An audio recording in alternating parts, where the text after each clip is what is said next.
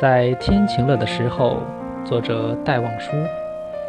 在天晴了的时候，该到小径中去走走。给雨润过的泥路一定是凉爽又温柔，炫耀着新绿的小草一下子洗净了尘垢。不再胆怯的小白菊，慢慢地抬起它们的头，试试寒，试试暖，然后一瓣瓣地绽透。抖去水柱的凤蝶儿在木叶间自在闲游。把他的饰彩的智慧书页抱在阳光，一开一收。